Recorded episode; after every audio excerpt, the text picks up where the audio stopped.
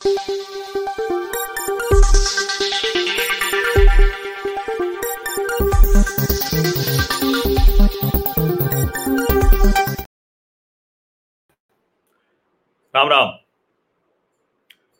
हमारे सभी इकतालीस श्रमिक, वो बाहर आ गए सकुशल आ गए।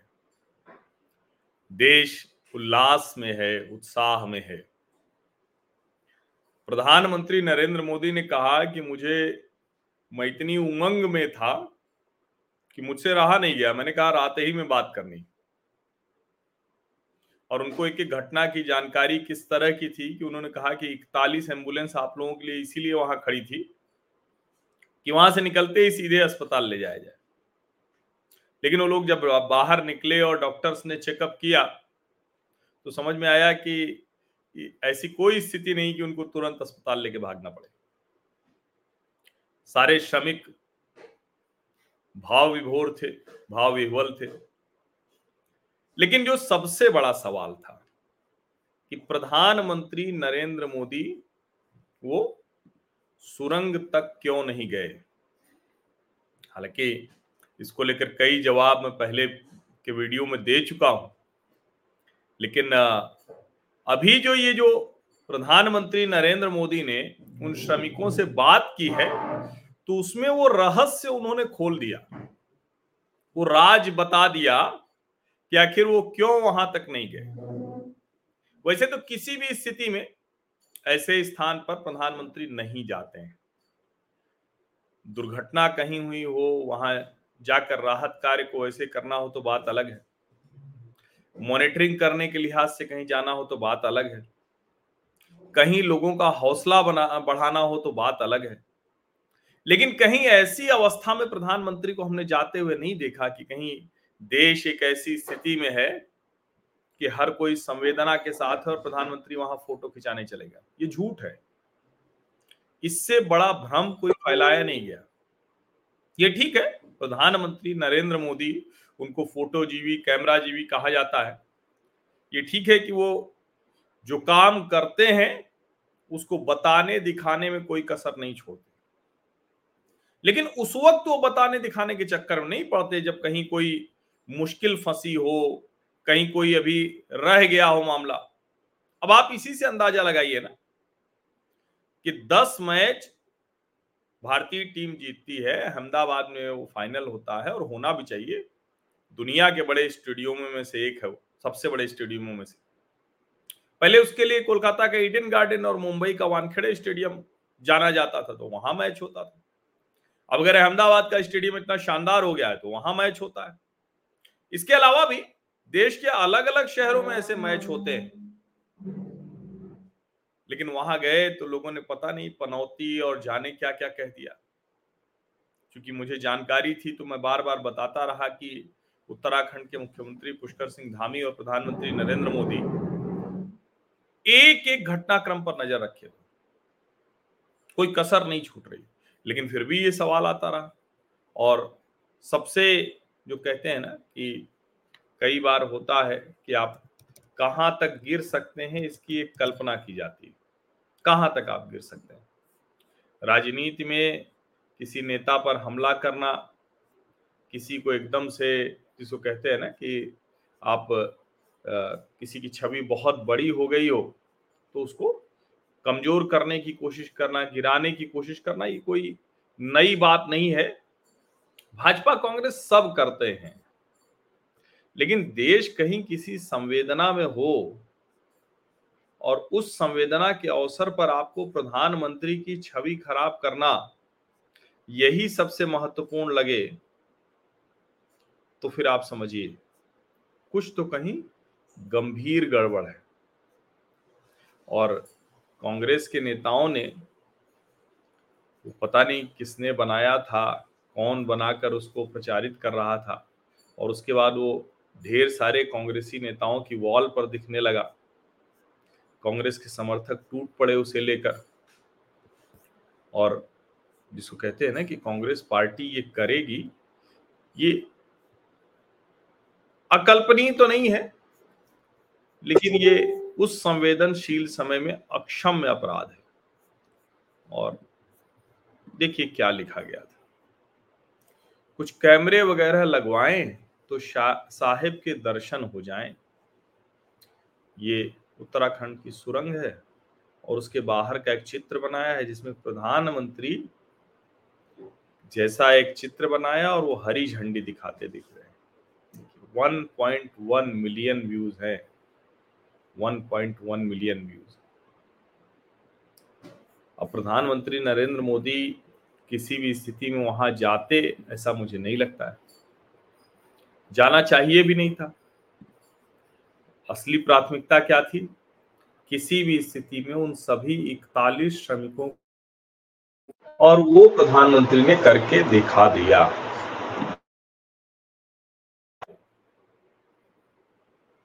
अब जब वो सारे श्रमिक बाहर आ गए तो अब जितने तरह के वो तैयार किए जा रहे हैं और उसमें से किसी भी तरह से प्रधानमंत्री नरेंद्र मोदी को श्रेय नहीं मिले, इसका कोई जुगत लगाई जा रही।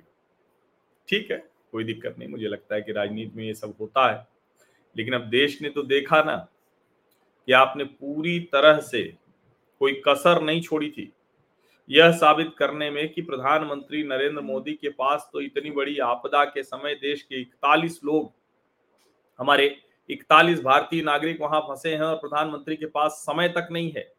वो चुनाव प्रचार में व्यस्त हैं, जबकि प्रधानमंत्री नरेंद्र मोदी पूरी तरह से उस घटनाक्रम पर नज़र रखे हुए थे और नज़र रखना नहीं, उन्होंने उसमें बोला है कि मैं सूचना समाचार तो लेता रहता था, लेकिन समाचार मिलने से समाधान तो होता नहीं। अब जरा मैं आपको दिखाता हूँ वो पूरी बातचीत। और मुझे पूरा भरोसा है कि आप लोगों ने भी अब तक सुन ली होगी। नहीं सुनिए तो इसको सुनिए। ये प्रधानमंत्री के यूट्यूब चैनल पर भी है, यहाँ भी मैं अभी सुनाऊँगा। और इसमें मैं आपको बताऊँगा कि सारे सवालों का जवाब इसमें कैसे ये सुनना बहुत आवश्यक है। इसमें पता भी चल जाएगा कि मोदी सुरंग तक क्यों नहीं नमस्ते क्या शुभ नाम आपका? शबा अहमद बोल रहा हूँ sir Navayuga engineering company limited से सर। देखिए मैं मैं मेरा टेलीफोन जो है उस स्पीकर पे रखा है ताकि मेरे साथ जो लोग बैठे हैं वे भी आपकी बातें सुनना चाहेंगे। सबसे पहले तो मैं सभी आपके आपके और आपके सभी साथियों को बधाई देता हूँ। एक सुखरूप हम इतने संकट के बाद भी निकल पाए और मेरे लिए तो बहुत ही खुशी की बात है। मैं शब्दों में वर्णन भी नहीं कर सकता हूँ, वरना कुछ भी बुरा हो जाता तो शायद मन को इतनी कैसे संभाल पाते, कहना कठिन था। कुछ भी बुरा हो जाता तो कैसे संभाल पाते कहना कठिन था। ये सिर्फ़ इतना भर नहीं है कि एक प्रधानमंत्री देश के नागरिकों की जान बचाने में प्राण पड़ से लगा हो और उसके बाद भी उसको आशंका हो, क्योंकि एक वर्ग है। तृणमूल कांग्रेस के नेता शांतनु सेन का बयान याद कीजिए। जिसमें वो इससे तक जोड़ देते हैं, कंगना रनाउत को बधाई दे दी तो कंगना रनाउत की फ़िल्म फ्लॉप हो गई। क्रिकेट देखने चले गए तो फाइनल हार गए। और अब तेजस में उड़े हैं तो तेजस भी क्रैश हो सकता है। किस हद तक ये पापी मानसिकता के लोग, ये कौन सी मानसिकता है? और ये लोग राजनीति में अपने आप को कहते हैं।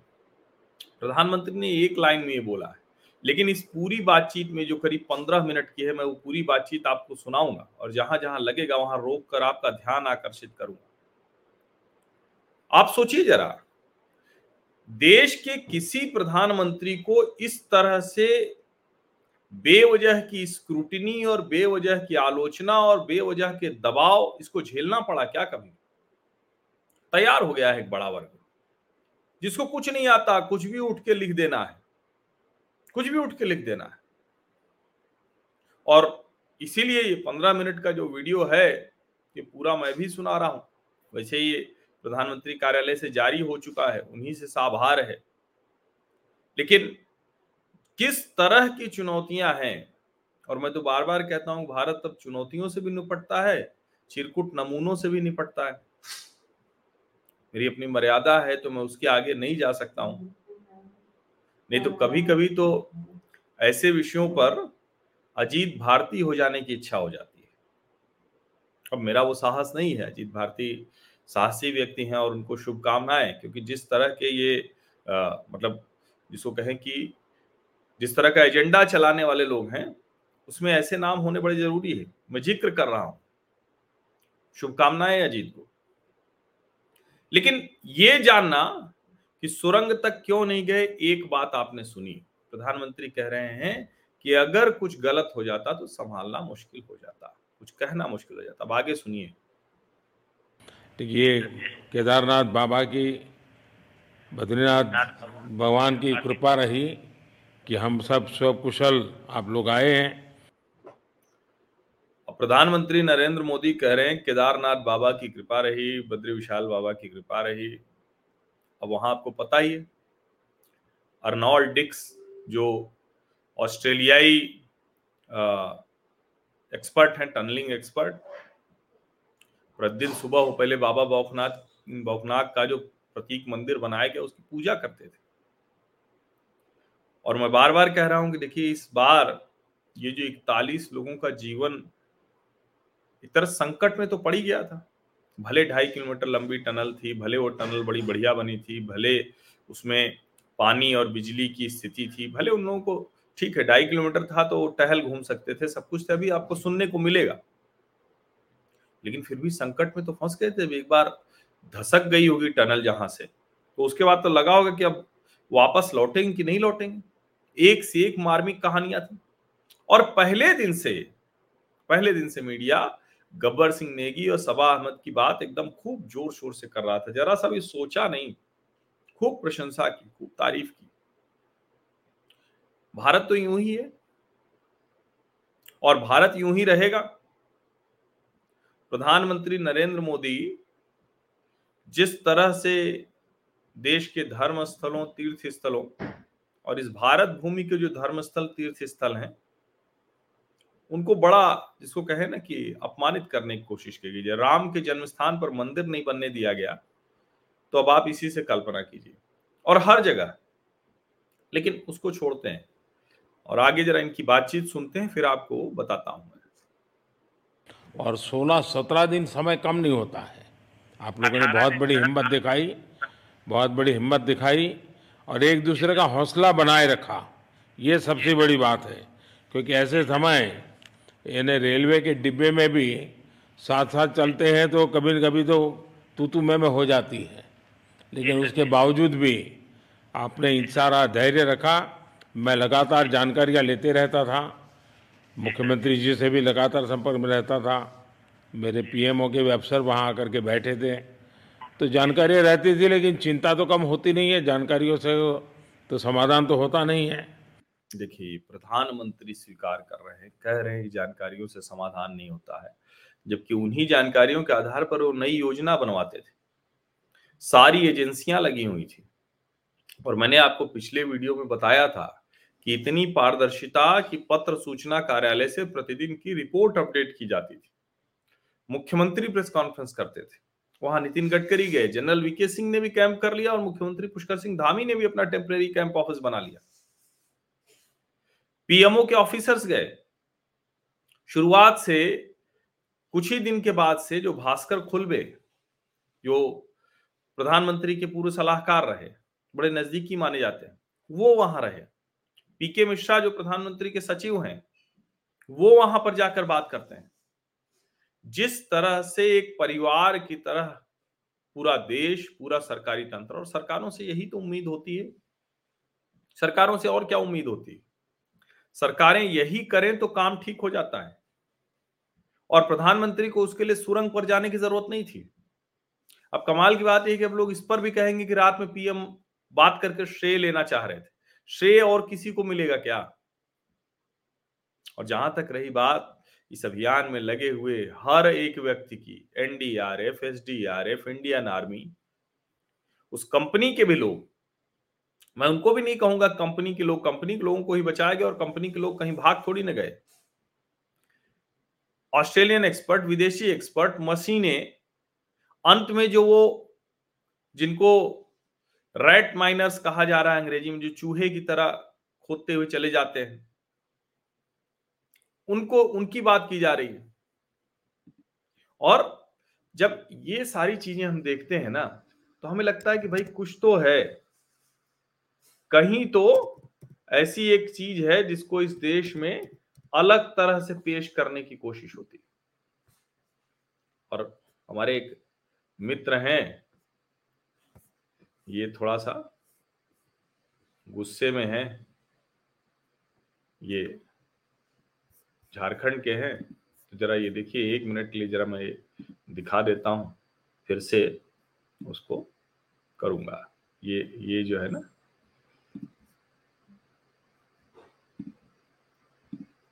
ये आपको मैं दिखाता हूँ। ये हमारे मित्र हैं शशि सिंह। झारखंड के रहने वाले हैं, मुंबई में रहते हैं। ये बड़ा गुस्से में है। ये रैट माइनर्स क्या होता है, बॉस? चूहा है क्या हमारे ये हीरो? मलकट्टा बोलते हैं हमारे कोयलेरियों में, इन जामाजों को। थोड़ा इज़्ज़त से नाम लेने का चूहा नहीं, शेर हैं ये। ज़ाहिर है, शेर ही हुए। और देखिए, उस पर टिप्पणियाँ भी उसी तरह की आ रही हैं। लेकिन किसी भी नाम से कहें, शशि भाई थोड़ा सा ज़्यादा भावुक हो गए, लेकिन इसमें ऐसा नहीं है। जब राइट माइनर्स भी कहा जा रहा है तो उनको उसकी प्रशंसा ही हो रही है कि जहाँ बड़ी बड़ी मशीनें फेल हो गई, वहाँ ये लोग गए। लेकिन इसका मतलब ये कतई नहीं है कि उन मशीनों ने अपना काम नहीं किया। उन मशीनों ने अपना काम खूब अच्छे से किया। इसको समझिए, खूब अच्छे से किया। और उसके बाद ये इसको कहते हैं ना कि जो सफलता मिली है। अब हम तो सबको, चाहे वो गब्बर सिंह नेगी हो, चाहे वो सबा अहमद हो, चाहे और जो किसी के नाम और जाति से इसमें मतलब नहीं।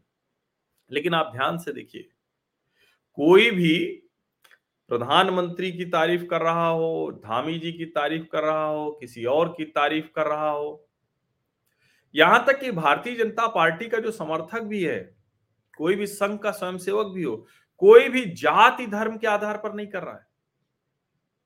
ये सब कौन कर रहे हैं? जिनको डर लग रहा है कि श्रेय कौन ले लेगा। लेकिन मैं सचमुच में आपके माध्यम से वहाँ जितने भी हमारे श्रमिक साथी निकल करके आए हैं, सबको और उनके परिवार का पुण्य भी काम आया है, ताकि इस संकट की घड़ी से बाहर निकल करके आए हैं। उनके परिवार का पुण्य भी काम आया है। और आप कह रहे हैं कि प्रधानमंत्री ही सारा श्रेय ले ले रहे हैं। जो लीडरशिप टेबल पर होता है जो ड्राइविंग सीट पर होता है उसको श्रेय तो मिलेगा ही मिलेगा। आप कुछ करना चाहेंगे?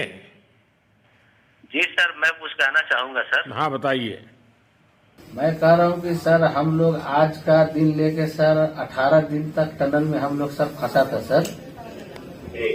लेकिन हम लोग को एक दिन भी कुछ ऐसा एहसास नहीं हुआ कि हम लोग को कुछ ऐसी कमज़ोरी हो रही है या कुछ ऐसा घबराहट हो रहा है। ऐसा कुछ नहीं हुआ क्योंकि सर हम लोग 41 मेंबर्स थे सर और सब अदर अदर स्टेट थे सर लेकिन ऐसी कोई बात नहीं हम लोग सब भाई के जैसा रहते थे सर। किसी को भी कुछ हो तो हम लोग एक साथ रहते थे कुछ भी प्रॉब्लम होने से कोई दिक्कत नहीं था। खाना आता था खाना भी सब मिलजुल के बांट के सब एक जगह भी हम लोग खाते थे सर। और रात में खाना खाने के बाद भी जितने भी हमारे आदमी थे, सबको मैं बोलता था कि चलो एक बार टहलते हैं। मतलब टनल का जो हमारा लेंथ है सर ढाई मीटर हो गया सर ठीक है? वेस्ट का वेट ढाई मीटर, ढाई किलोमीटर हो गया सर उसमें हम लोग टहलते थे सर और मॉर्निंग का जब समय होता था तो हम अपने बंधुओं से बोलते थे कि देखिए, हम लोग खा रहे हैं, पी रहे हैं, और तो हम लोग को कुछ काम है नहीं अंदर में। तो थोड़ा योगा वगैरह ये सब मॉर्निंग वॉक थोड़ा करते हैं अंदर ही में बाहर में तो जाने का कोई ऐसा है चीज़ है नहीं। सबा अहमद है ये। योग करिए। पुण्य ने बचाया आस्था ने बचाया विज्ञान ने बचाया योग ने बचाया सामूहिक शक्ति ने बचाया सामूहिक नेतृत्व ने बचाया। प्रधानमंत्री नरेंद्र मोदी को सुरंग तक जाने की आवश्यकता थी क्या तो अंदर में हम लोग अपना घूमते टहलते थे। और हम सर सबसे शुक्रिया अदा करेंगे सर, उत्तराखंड सरकार की सर, जिसने हमारे साथ इतना अच्छा व्यवहार किया सर, और हमारे माननीय मुख्यमंत्री धामी साहब हमसे बराबर कांटेक्ट करते थे सर। उनका भी बहुत बहुत शुक्रिया अदा करेंगे सर। वो हम लोग का बराबर हाल चाल लेते थे सर, फ़ोन करते थे। और आज भी जब हम लोग टनल से बाहर निकले तो धामी साहब ने हम लोग को गले लगाया। और बीके साहब भी थे सर। उन उन्होंने भी हम लोग को तहे दिल से शुक्रिया अदा किया और हम लोग को गले, गले लगाया सर। हाँ इस बार तो बीके सिंह भी पूरा समय वहाँ रहे और वे भी बिल्कुल डिसिप्लिन जैसे उनकी जो सोल्जर वाली ट्रेनिंग है ना वो पूरी ट्रेनिंग इस बार उन्होंने दिखाई। जी सर जी सर। लेकिन मैंने मैंने सुना कि आप में से कोई योगा भी जानता था तो योगा वगैरह भी करते थे? जी सर वही मॉर्निंग में सर योगा वगैरह सिखा सिखाता था सर हम लोग का। करना अंदर में तो कुछ खाने पीने के अलावा और तो कुछ काम है नहीं सर। जी। तो मॉर्निंग में हम लोग मॉर्निंग वॉक वॉक करते थे और योगा कुछ करते थे कि आदमी का सेहत बना बना रहे। आपके साथ और कौन है जो बात करेंगे? मेरे साथ है sir Gabbar Singh Negi sir tunnel foreman है सर। हाँ। गबर सिंह नमस्ते। अब आप गब्बर सिंह की बात सुनिए उससे पहले कल का ही सुप्रिया श्रीनेत का एक, ही ये पोस्ट देख लीजिए। पिछले सत्रह दिनों से इस देश के इकतालीस लोग उत्तराखंड के टनल में फंसे हुए हैं। उस पर किसी का कोई खास ध्यान नहीं गया। प्रधानमंत्री चुनावी रैलियों में व्यस्त थे। मीडिया बिना उनके कहाँ फटकने वाला था? मीडिया बिना उनके कहाँ फटकने वाला था? ये पत्रकार रही, जरा देखिए इनको। फिर धीरे धीरे चार राज्यों में अब इनका अपना चरित्र ऐसा रहा होगा कि बिना किसी प्रधानमंत्री, किसी नेता के चूँकि ये तो यूपीए के शासनकाल में पत्रकार रही उस वक्त तो हो सकता है। इस्तीफा तब दिया जब टिकट मिल गया तो खैर, इनकी पत्रकारिता इनको मुबारक हो। फिर धीरे धीरे चार राज्यों में चुनाव प्रचार समापन की ओर आया, तब टनल में फंसे लोगों के रेस्क्यू ऑपरेशन मतलब बचाव के कार्य की कुछ बातें सुनाई देने लगी। विशुद्ध झूठ है ये, विशुद्ध झूठ है। आप मेरे ही यूट्यूब चैनल पर देख सकते हैं कि किस दिन वो मैंने पहला वीडियो किया होगा। क्योंकि मैं तेरह तारीख को चला गया था। तेरह को मैं हरिद्वार पहुँच गया था। चौदह और पंद्रह में बद्रीनाथ था। सोलह, सत्रह तारीख को मैं लौटा हूँ और तब तक मेरे पास काम भर की जानकारी भी आ गई थी और मुझे लगता है कि मैंने उसी दौरान कोई पहले दिन पहला वीडियो किया होगा। शायद यात्रा में नहीं रहा होता तो और पहले करता। खैर गाजे बाजे और मैं अपनी बात नहीं कर रहा हूँ, ढेर सारे लोग कर रहे थे, वहाँ से भी कई रिपोर्टर कर रहे थे। अब कुछ लोग उन रिपोर्टर को बड़ा बनाने में, दूसरे सबको एकदम, जिसको कहें कि खारिज करने की कोशिश कर रहे हैं। गाजे बाजे के साथ मीडिया वहाँ पर यह दिखाने पहुँच गया कि बचाव काम कैसे हो रहा है? यह चर्चा नहीं हुई कि सुरंग की क्या वाइबिलिटी है, कौन सी कंपनी बना रही है, उसका क्या ट्रैक रिकॉर्ड है, क्या पहाड़ों में इस तरह के स्ट्रक्चर होने चाहिए? एक साहब आए भी, उन्होंने कहा क्रिसमस तक का वक्त लग सकता है। बचाव अभियान के लिए इस्तेमाल की जा रही है। अगर मशीन के हिस्से टूटकर मलबे में धंस गए थे, जिसकी वजह से बचाव कार्य रुकावट आ गई। अंततोगत्वा भारतीय सेना की कोर ऑफ़ इंजीनियर्स के समूह मद्रास, सैपर्स ने रेस्क्यू ऑपरेशन की कमान संभाल लिए और अब मैनुअल ड्रिलिंग करके फंसे हुए लोगों को निकाला जाएगा। सुना है टहल टनल के बाहर हलचलें बढ़ गई हूँ। लगता है प्रचार थमने के बाद महामानव भी फ्री होकर पहुँचने वाले हैं। अब आपको समझ में आया? मोदी जी क्यों नहीं गए? उनको पता था। पुलिस ब्रीफिंग के साथ ही सड़क वगैरह भी समतल की जा रही है। वो सब हो रहा है, जो ऑपरेशन खत्म होने से पहले होता है। ईश्वर सबको सुरक्षित रखे अब सुप्रिया श्रीनेत मतलब ठीक है, कई बार निरुत्तर हो चुकी हैं अलग अलग समयों पर, कई बार चढ़ जाती है। तो ये तो वक्त वक्त होता है। लेकिन तथ्य तर्क को बहुत मतलब इसको कहते हैं कि उस तरह से कोई बहुत इनका वास्ता होता नहीं। किसी भी जो ऐसे जो पार्टी के लोग होते हैं उनको वास्ता नहीं होता। उनको अपना करना होता है कि भाई ठीक है हमारी पार्टी हमारे नेता और यही तरीका भी लेकिन ये जो कुछ इन्होंने लिखा है और जो कुछ ये जो उसमें श्रमिक भाई फंसे थे वो जो बता रहे हैं वो सुन लीजिए फ़र्क कितना है? सर जय हिंद राम राम नमस्कार सर। नमस्कार नमस्कार गबर सिंह जय हिंद। देखो गबर सिंह मैं मैं तुम्हें तो विशेष रूप से बधाई देता हूँ क्योंकि मुझे डेली रिपोर्ट हमारे मुख्यमंत्री जी बताते थे कि आप दोनों ने जो लीडरशिप दी और जो टीम स्पिरिट दिखाया, मुझे तो लगता है शायद कभी किसी यूनिवर्सिटी को एक केस स्टडी तैयार करना पड़ेगा कि गबर सिंह नेगी गाँव का व्यक्ति, उसमें वो कौन सी लीडरशिप क्वालिटी है कि इसे संकट के समय में भी अपनी पूरी टीम को संभाला और आप तो लोकल होने के कारण आप बहुत आसानी से चीज़ें समझा भी पा रहे थे। तो मैं आपकी तरफ़ से सुनना चाहूँगा गब्बर बहुत बहुत धन्यवाद सर। थैंक यू सर आप लोगों का।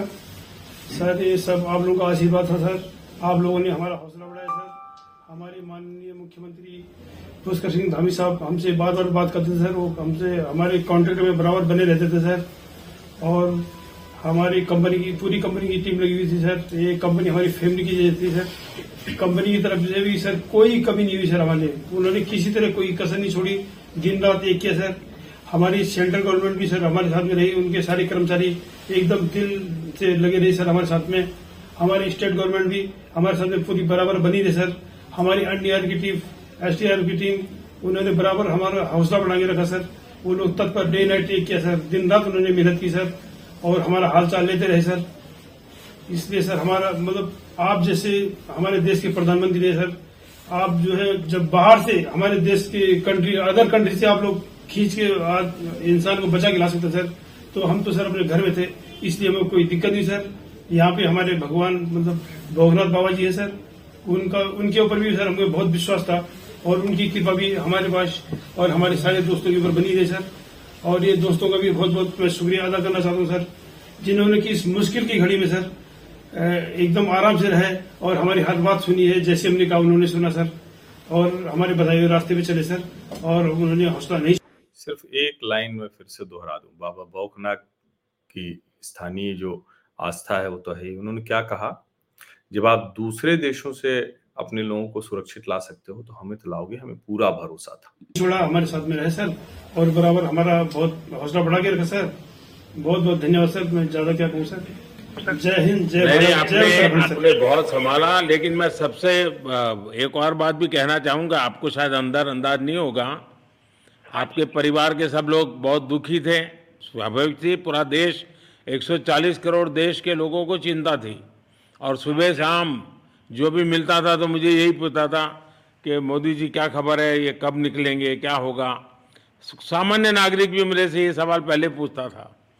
और लेकिन मैंने देखा कि आपके सब परिवारजनों ने सामान्य रूप से मैंने देखा है कि जब भी ऐसे संकट आता है तो परिवार के लोग बहुत ही गुस्सा करते हैं परिवार के लोग बहुत ही और चिंता और बढ़ जाती है।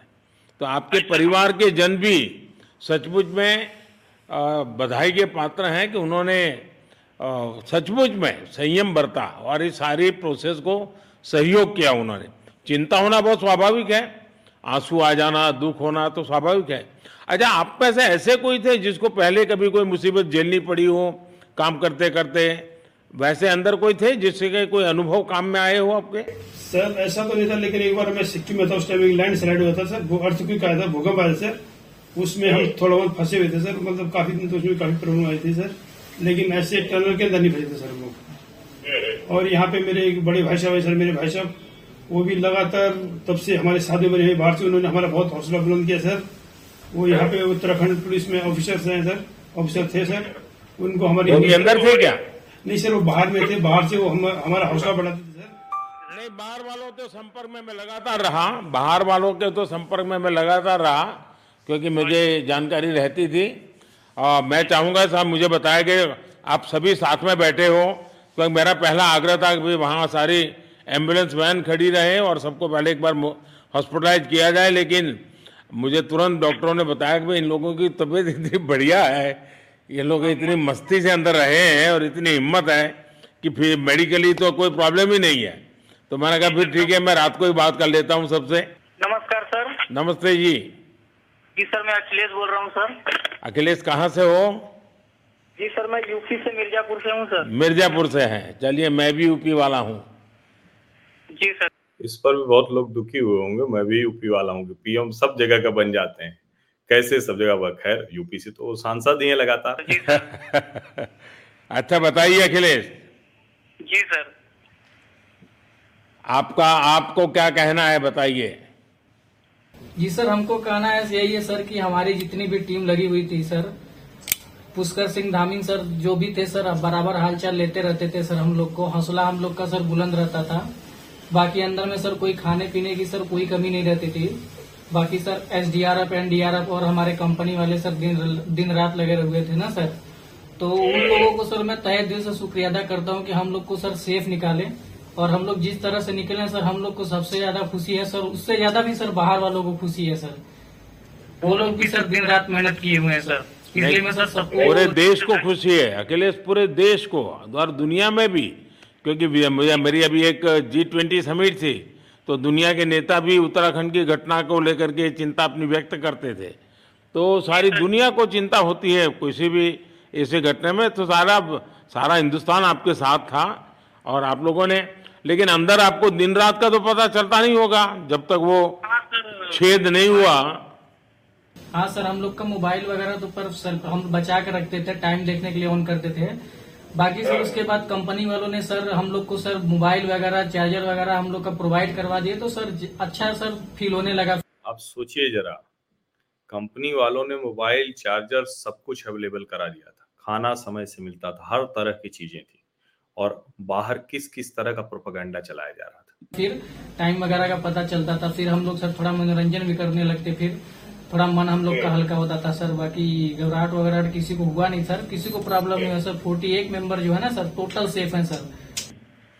नहीं मुझे जब वो पहली बार छेद कर करके चीज़ें भेजना शुरू किया तो मुझे लगा कि अब हम संभाल पाएँगे क्योंकि तब तक मुझे चिंता थी क्योंकि इसमें सबसे बड़ा जब सूर्य का प्रकाश नहीं मिलता है तो स्थिति बिगड़ना शुरू हो जाती है।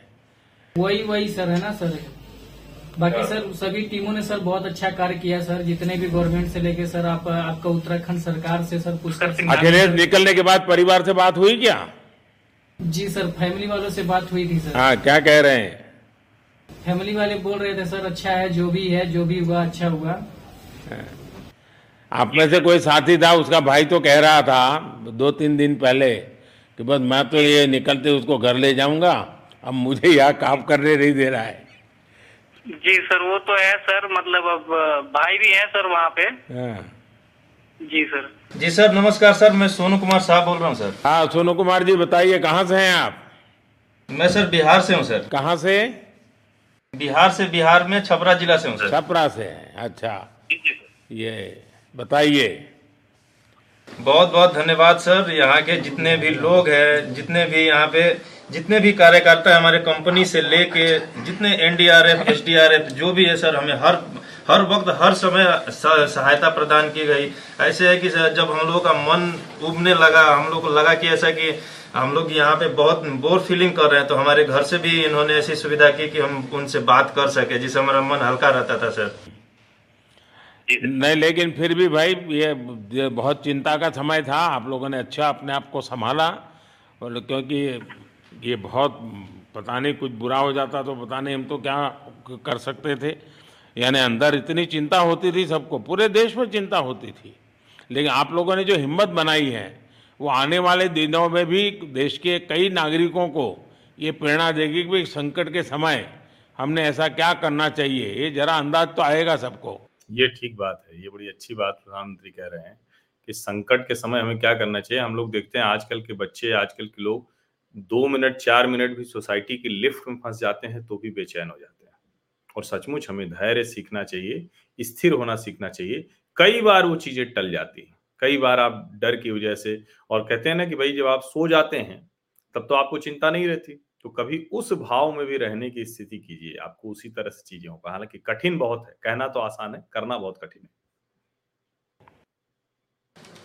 जी सर, हम लोग एक साथ एक परिवार की तरह रहते थे। बाकी हमारे जितने भी सीनियर मेंबर्स थे, कुछ मनोरंजन के लिए, कुछ हम लोग की हौसला अफजाई किए बाकी सब लोग, हम लोग एक परिवार की तरह सर रहे, एकजुट रहे, एक साथ खाना खाए, एक साथ हर सुख दुख में सर हम लोग हम लोग मतलब साथ रहे सर। जब हमारे एनडीआरएफ के जवान जब अंदर घुसे तो हमारी जान में जान आई। हमने ईश्वर का धन्यवाद किया।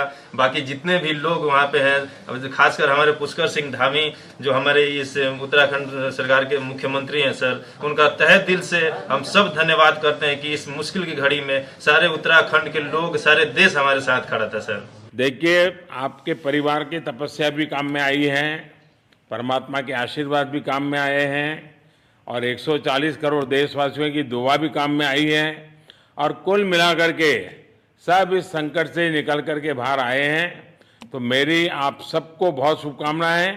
मैंने मुख्यमंत्री जी को कहा है कि आगे अगर आप घर न जाना चाहते हैं, कोई व्यवस्था करनी है तो क्योंकि मैं मेडिकल चेकअप पहले चाहता था कि कोई तकलीफ़ ना हो, लेकिन अब मुझे डॉक्टरों ने बताया कि साहब, और सभी इक्यालीस के इक्यालीस लोग, तबीयत उनकी अच्छी है, कोई प्रॉब्लम नहीं है। तो आगे जैसा ही आपकी टीम चाहेगी, वैसी सारी व्यवस्थाएँ हमारे मुख्यमंत्री जी चिंता कर रहे हैं। तो मेरी आप सबको बहुत शुभकामनाएँ हैं, और आपके परिवार को भी मेरी तरफ़ से बहुत बहुत बधाई देना, और आप लोग स्वस्थ रहें, और इसी प्रकार एक टीम बना करके हिम्मत के साथ आगे हम बढ़ते रहें। और आप भी देश के लिए एक प्रेरणा बनते रहें। यही एक मेरी हमेशा प्रार्थना रहेगी। और कभी मिलने का मौका मिलेगा तो ज़रूर याद करूँगा। लेकिन मैं तो आज वैसे मुझे आज इतना आप लोग इतने दिनों के बाद आए, इतना समय आपका लेना नहीं चाहिए था।